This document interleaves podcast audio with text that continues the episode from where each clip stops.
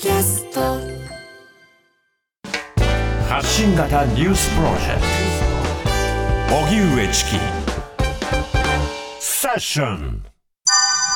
自民党裏金事件の聞き取り調査結果を公表自民党は先ほど派閥の政治資金パーティーの裏金事件を受け政治資金収支報告書に不記載があった議員に実施した執行部による聞き取り調査の結果を野党側に提示し公表しました。調査対象は会計責任者が立件された安倍派と二階派の現職議員などと岸田派など8つの派閥や議員グループの幹部ら延べ91人です。安倍派79人、二階派6人と次期衆議院選挙の立候補予定者となる支部長3人、合わせて85人のすべてに還付金などが存在することが確認されたとしています。また、還付金の不記載について、20年以上前から行われたことも伺われるなどと指摘。議員の謝罪や派閥幹部への批判も記載されていますが、すべて匿名となっています。それでは自民党派閥裏金問題、この聞き取り調査が、えー、公表されました、はい、えー、内容について TBS ラジオ国会担当澤田記者と読んでいきたいと思います。今日はお電話です。澤田さん、こんばんは。こんばんは。よろしくお願いします。お願いします。お願いします。まず、この自民党聞き取り調査に関する報告書、これは一体どういったものなんでしょうか？はい、あのー、まあ、派閥の裏金問題をきっかけに、えー、党として、まあえー、調査をするということになりました。はい、まああのー、ここ今週の段階であの全議員に対してあの裏金あったかなかったかみたいな丸抜みたいなやつが出てましたけど、はい、それとはまた別に安倍派と二階派えー、安倍派に関してはまあかなり多くの議員、そして二階派に関しては、えー、幹部含めということで、えー、聞き取り調査を行ったものの、えー、結果が出てきたということになります、はい、その調査結果で報告されている内容というのはいかがでしょうか？はい。あのまあ、対象としては安倍派の議員と、まあ、支部長、支部長元議員とかですね、えー、79人、それから二階派の議員6人、合計85人に対して行われたものです。はい、あとは、あとそのそれ以外には派閥、その他の派閥の、まあ、事務総長クラスに、えー、聞いているというものですね。うん、でえー、見てみると、まあ、どういう方式で、えー、このえー、裏金が作られていたのかという話、それから、まあ、あのそれぞれの議員がどういうことを喋ってるのか、あとはい。つぐらいから始まったというふうに言ってるのかっていうもの、はい、そして最後は、えー、その弁護士とともに、まあ、作られた、党幹部が弁護士とともに、まあ、聞き取りを行ったものなんですけれども、うん、弁護士サイドからの、まあ、ある種提言といったものが書かれているということになります。うん。この聞き取りの中で、そのお金の構造、まあ、キックバックなどについて触れられてますが、本部の中では、あのキックバックのことは還付金、それはキックバックせず、党の派閥の方で持っていたものは留保金というふうに位置づけていますが、はい、これらの存在については、あのいろいろな回答している議員なども存在を認識していたということが、多くの回答者からは見られますよね。まあ、そうですね、えーと、この、まあえー方式が2つあって、はい、えー、先ほどったように、まあ、還付方式、まあ、これはノールマ超過分をキックバックしていたということ、うん、まあ、これは53人がこの方式だったと、で留保金、留保方式というのがもう一つあって、いわゆる中抜きと呼ばれるやつで、ノルマ分だけ、えー、派閥には収めて、残りの分は自分のところでプールしてたという人たちが、えー、16人ということになります。で、その85人聞いたうち、その議員本人がこのこういう、えー、キックバックがされているということを認識してたのが32人です。はい、でそのうちその、えー、収支報告書に記載されていないということに気づいていたのが、えー、11人ということになりまして、その11人は全員安倍派だったということですね。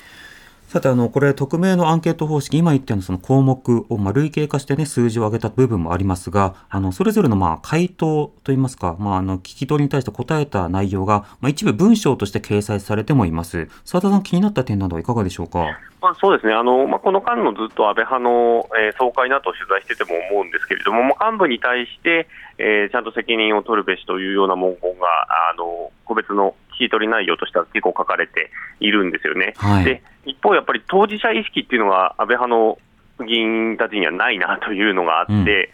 やっぱりこれ、ダメでしょ、そもそもがダメですよねっていう話があまり認識されてないというか、はい。もちろんあの気づいて派閥の幹部に対して言ったとかですね、あるいはその安倍元総理だったり、あるいは細田、えー前議長ですね、に対して、これはもう突き返したっていうような人たちもいの表現というのも書かれてはいるんですけれど、うん。まあ、それは本当にごく一部で、多くの人はやっぱり幹部がや言った通りにやってただけなんだという認識がやっぱり、まあ、この今回のその調査の中でも透けて見えたなというふうには思います。うん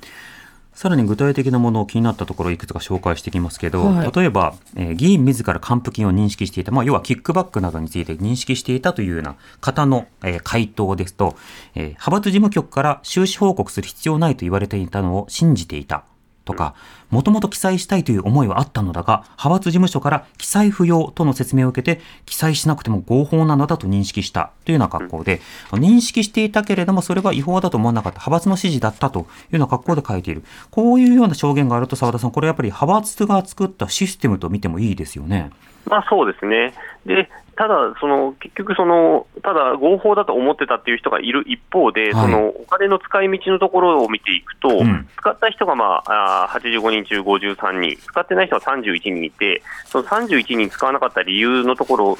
では、まあ、はい。これが不明朗なお金であると、裏金みたいなものだという認識はあって、うん。結構これ、危ない金だって思ってた人が相当数いるっていうところは結構注目すべきところで、はいやっぱりそれが派閥全体としてもそういうのは言えないムードがあったんだろうし、まあ、それが結果、温存されてきたんだなということもよくわかるということだと思ういますねん。、そうですね。そのお金について、えーこういった回答があった。今、澤田さんが紹介してくださったところは、気持ち悪いと思っていたので使わなかったとか、うん秘書が使うと危ないと考えて、受領した現金をそのまま保管していたとか、えーそれから、えー派閥から記載しなくていいと言われたので、裏金みたいなものではないかと思い、全額残した。疑義がないように、清和権の文字が入った口座で保管していた。細田氏に返すと言ったし、安倍氏にもおかしいと言った。他の議員も言っていた。など、やはりこれは裏金などで問題だと認識していた議員もいたということですね。まあそうですね。うん。またその他気になる記述の部分ですと、えー例えばですね、やっぱり派閥事務局からは記載しなくてよい、場合によっては自身のパーティーの方に混ぜてはいいのではないかというような格好で、あのこれ問題だというふうにその認識してもなかなか対応できなかったとか、えーあるいはその他の、えーところでですね、あのーまあ、全く知らなかったっていう人もいるんですけれども、はい。えー日頃お金の増減の確認ぐらいしかしていなかったが、会計の確認の習慣を持っておくべきだったと反省しているとか、お金のことはあれこれ言うものではないと育ってきて、経理のことは秘書に任せていたが、監督責任を痛感しているということで、何も知らなかった、お金のことを聞くなというふうに教育を受けてきたもんで、うんぬんという、まあ、そうしたものもありまして、あのーいろんな立場の方がいますね。澤田さん、これらの反応の、まあ、えーまとめですけれども、いずれもこれ匿名ですよね。はい、そうですね。うん。誰が言ったかはまあわからないっていうことですね。はい。そして、これが匿名だということは、あの派閥の例えば人にあの問い合わせをしても、まあ、こういうふうに言われたっていうような、その時に誰にどう言われたのか、誰に未記載にしなさいと言われたのか、ここも澤田さん、今回の報告書では分からずじまいですか？まあそうなんですよね。で、この間のその、いわゆる安倍派のまあ、5人衆と呼ばれるような人たちの会見と等々でも、やっぱり結局誰が決めたりだとか、はい。誰がこれが分かってたのかっていうのが、いまいち見えないというか、うん私は知らなかったみたいなことを、まあ、それこそ松野さんとかですね、えー塩谷さんとかおっしゃってたりもするわけですけれども、はい。結局、誰の判断のもとになされたのか、そしていつからなされたのか、であの今回の報告書の中でも、その安倍元総理がえー会長に復帰した際に、そのまあ、キックバックをやめるという話が出て、でそこを、えーもう一回、安倍さんが亡くなった後に、もう一回戻す。つまり、うんキックバックをもう一回やりますよというふうに決めたっていうところに関して、幹部の問題意識はあったのではないかということは結論で書かれてるんですけれども、はい。まあ、ただ、それに関しては、じゃあ誰がそれをしたのかとうん。いう話は分からずじまいなんですよね、今回の報告あの再開のゴーサインを誰が出したのかと。はい、うん。でその中その会合の中でどうも、えー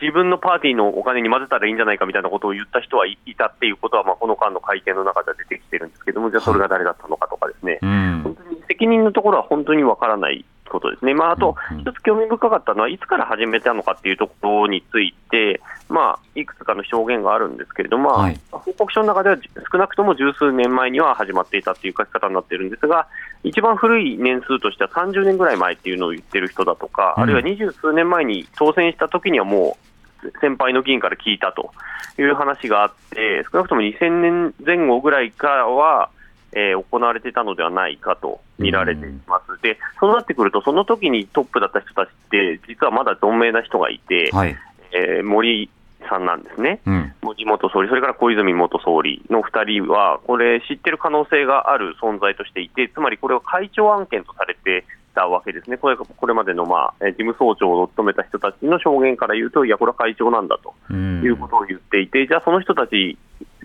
知ってるなら喋ってもらわなきゃいけないんじゃない？という話にはなるかなというふうに思いますね。そうですね。あの先ほど、えー6時台ではあの国会の音声紹介しまして昨日の共産党の追及も紹介したんですけれども、はいあの20年前の赤旗でもあの森派の、はい。えー裏金の問題が20年前ほすでに報じられていたということが紹介されてましたがこれ90年代からやってるのではないかということはすでに野党からも言われている中で、まあ、自民党からもその聞き取りの中では出てきたということはじゃあそこまで遡って調査しなくてはいけないよねということになりますよね。そうですね、昨日あの昨日の予算委員会でも、えー立憲民主党の本庄議員だったと思いますけれども、はい。あの萩生田さんの、えー文藝春秋のインタビューというか、対談の話を、えーから引っ張って、その私の初当選した頃にはあったっていうのを言っていて、その頃の会長がちょうど森さんだったといううん話をしていたので、森さんに聞いた方がいいんじゃないですかっていうことを総理に、えー追及してましたね。うんで結果として、まあ、何必要があればするというようなことを岸田総理は言っていたということですね。まあ、必要だとは思いますけどね。はいで、さらに、えー細かなところですと、その還付金とされたお金というのは何に使っていたのかというようなことも、うん。まあ、項目としてあるんですが、はい。これ、細目が書かれていないんですけど、一応ざっくりとした分類があって、うん。まあ、それこそ話題になっている書籍代のほか、うんうん。えー事務費、えー小口現金、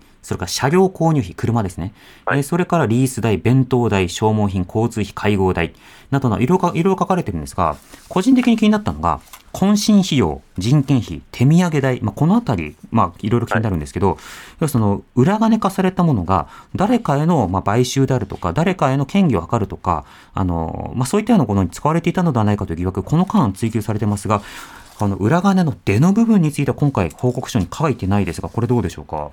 あそうですね、その具体的に何、会合といっても何何なのかとか、うんじゃあ、懇親といったときに、誰に対する何なのかとか、例えばメディアに対するお金なのかとか、はいリモート議員に対するお金なのか、講演会に対するお金なのかとか、そこら辺がまあ見えてこないっていうところはありますね。うん。しかもこれ、言える主な使途なので、言えない、主じゃない、えー使途とか、あの、危ない使途とかっていうものは、ちょっと盛り込まれていない、あるいは回答、聞き取りから漏れている可能性は当然ありますもんね。まあそうですね、まあ、だからこそ裏金になっていて、うん。本当にどこに行ったか分からなくなっているはずなんですよね。うんまあ、使わなかった人がまあいるっていうのもありながらもということではありますけど。そうですね。さて、この報告書を受けて、明日以降の国会の動きなどはどうでしょうか？はい、あの今、国会ではその政治倫理審査会に、えー安倍派の幹部がを呼んで、えー話を聞こうじゃないかみたいな話が出ています、で政治倫理審査会の、えー明日幹事会が行われる予定になっています。うん。でそれからあと、これに加えてなんですけれども、まあ、今、確定申告が始まるという時期でもあって、はい。えー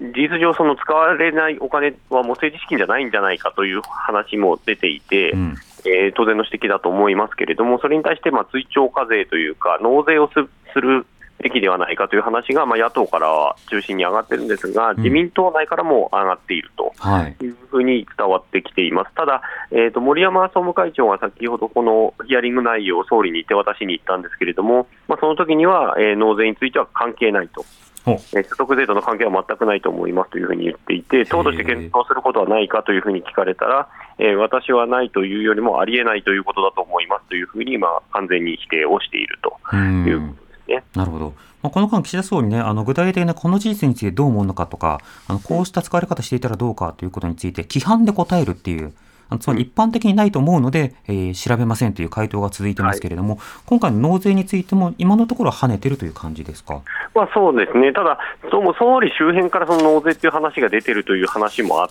て、うんまあ、これが本当に来週以降、えーどうなっていくのか、明日総理、国会出ませんので、うんえー来週以降、どういうことになるかっていうところになるかなというふうに思いますね。うんただ、野党側で今まで日本維新の会は、結構、審議拒否とかに後ろ向きな政党ではあったんですけれども、この問題については、えーそういう手段を取らざるを得ない可能性もあるというふうに、まあ、馬場代表も話をしているので、うんこれ、野党側はかなり、えー抵抗をしてくるということになると思います。うん、なるほど。まあ、納税を検討みたいなね、そういった見出しも飛び出していますが、その後どうなっていくのか見ていきます。澤田さんありがとうございました。はい、失礼しましたあり。がとうございました。澤田大樹記者でした。荻上チキ